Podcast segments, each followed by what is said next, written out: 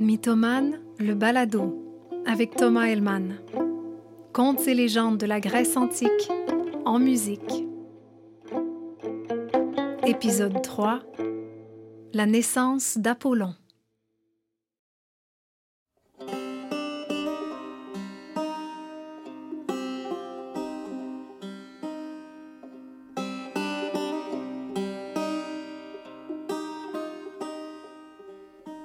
Zeus, le roi des dieux, aimait beaucoup les femmes, déesses et mortelles. Même s'il avait une petite préférence pour les mortels, car leur beauté est passagère, donc unique et rare. Alors que la beauté éternelle des déesses devient lassante à la fin. Une des maîtresses les plus célèbres de Zeus s'appelait Léto. Elle lui donna un fils qui deviendrait un des plus puissants et mystérieux des dieux de l'Olympe, Apollon. Lorsque Zeus apprit que Léto était enceinte, il fut si heureux qu'il poussa un cri de joie. Le cri résonna sur la terre et dans le ciel. Il résonna si fort qu'il se rendit jusqu'à la chambre de sa femme Héra. Héra, reine des dieux, était aussi la déesse des familles et du mariage. Elle n'aimait pas les infidélités de son mari et se vengeait souvent de manière impitoyable sur les maîtresses de Zeus, et aussi sur leurs enfants. Lorsqu'elle apprit que Léto était enceinte, Héra devint folle de rage. Elle déclara que Léto serait condamnée à errer, que jamais elle ne trouverait de repos sur la terre, et elle envoya à sa trousse un monstre terrible, un serpent géant sorti du ventre chaotique de la terre, un monstre très ancien, presque aussi ancien que l'univers lui-même. Il s'appelait Python.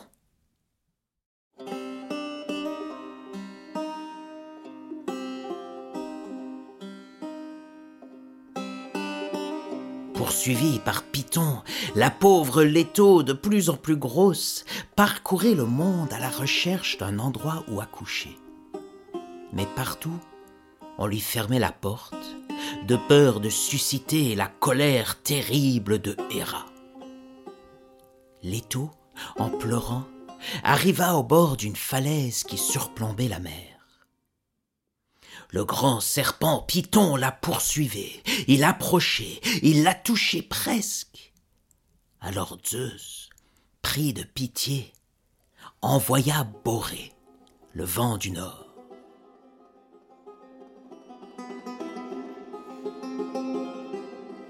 Borée souleva Léto dans les airs et la transporta jusqu'à une île lointaine où elle trouva enfin refuge. Héra avait bien déclaré que jamais Léto ne trouverait de répit sur la terre. Mais cette île n'était pas sur la terre. Elle flottait sur le dos d'une grosse baleine. À l'origine, l'île avait été une belle jeune fille du nom d'Astéria, qui était la sœur de Léto. Astéria aussi avait été poursuivie par Zeus. Et pour lui échapper, elle avait plongé dans la mer. Poséidon, le dieu de la mer, était aussi tombé amoureux d'Astéria. Et il l'avait poursuivie à travers mers et océans. Mais voyant qu'elle ne voudrait jamais de lui, qu'elle lui échapperait toujours, Poséidon l'avait transformée en île. En île flottante.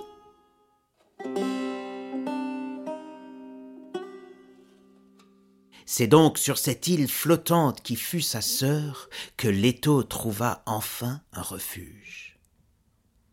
Elle donna naissance non pas à un garçon, mais à des jumeaux, une fille et un garçon. Artémis, la déesse de la chasse, dont je raconterai un jour l'histoire, et le garçon Apollon. Dès sa naissance, Apollon est resplendissant.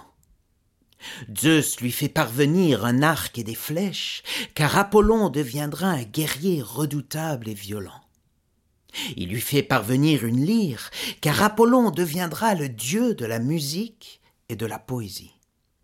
Enfin, Zeus lui fait parvenir un char tiré par deux cygnes, car Apollon deviendra un dieu errant, mystérieux, à la fois dieu de l'ombre et de la lumière. Alors qu'il n'a que sept jours, Apollon saute sur son char. Les cygnes s'envolent dans le ciel, entraînant le char derrière eux, et Apollon qui est à son bord. Il l'entraîne jusqu'au bout de l'horizon, là où le ciel touche la terre. C'est un paysage blanc de neige et de glace. Et au-delà de la neige et de la glace, il y a un pays de verdure, où les arbres sont pleins de fruits et les montagnes charrient des rivières d'or. Dans ce pays, le soleil brille pendant six mois de l'année. La lumière éclaire le monde, ordonne la matière, tout est ordre et harmonie. Il plonge dans une rivière qui cristallise sa puissance, et il est prêt à repartir. Il veut fonder un temple et devenir le dieu de la divination, celui qui révélera leurs destins aux mortels. Mais qu'est-ce que le destin ? Est-il dans les mains de Zeus, le roi des dieux ?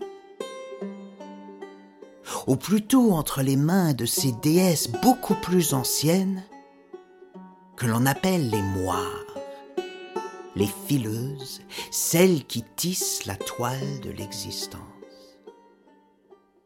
Les moires, ce sont trois sœurs. Clotho, la grande sœur, tisse les fils de la vie. Lachésis, la sœur du milieu, déroule le fil et serre à chacun sa part d'existence. Et enfin Atropos, la petite sœur, coupe le fil quand vient l'heure fatidique de la fin. Schlac ! Les lois du destin sont mystérieuses comme le chaos, et le destin de Zeus lui-même ne tient qu'à un fil. Apollon, le dieu de l'harmonie, veut être au cœur de ce mystère. Apollon embarque une fois de plus sur son char tiré par les cygnes. Il vole vers le sud. Il se pose au pied du mont Parnasse et décide d'y construire son temple. Mais au moment où Apollon pose les premières pierres, une ombre menaçante sort d'une cavité dans la terre et se glisse derrière lui. C'est Python.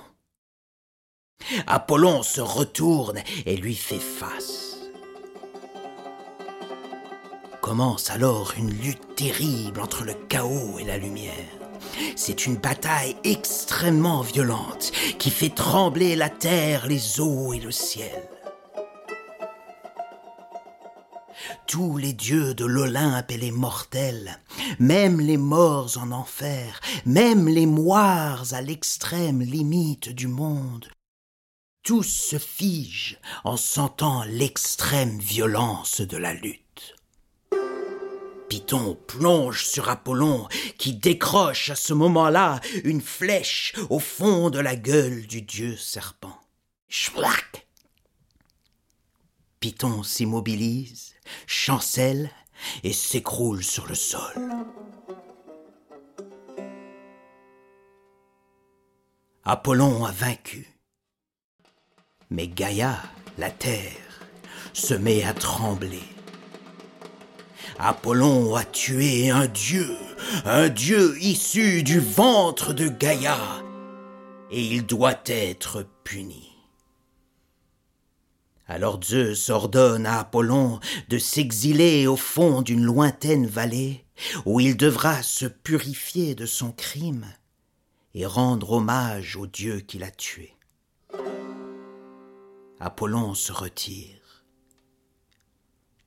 et revient, la tête ornée d'une couronne de laurier. Il commence alors à construire son temple et il déclare que la prêtresse qui révélera les secrets du destin s'appellera la Pythie, en honneur de Python.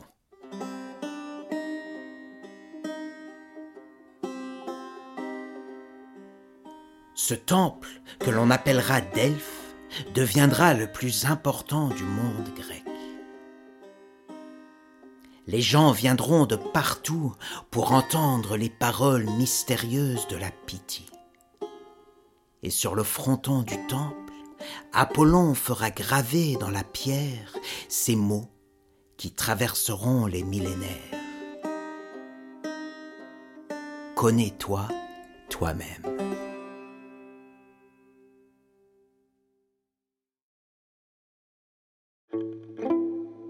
C'était Mythomane, le balado. Épisode trois, la naissance d'Apollon. Mixage, montage et musique du générique, Olaf Gundel.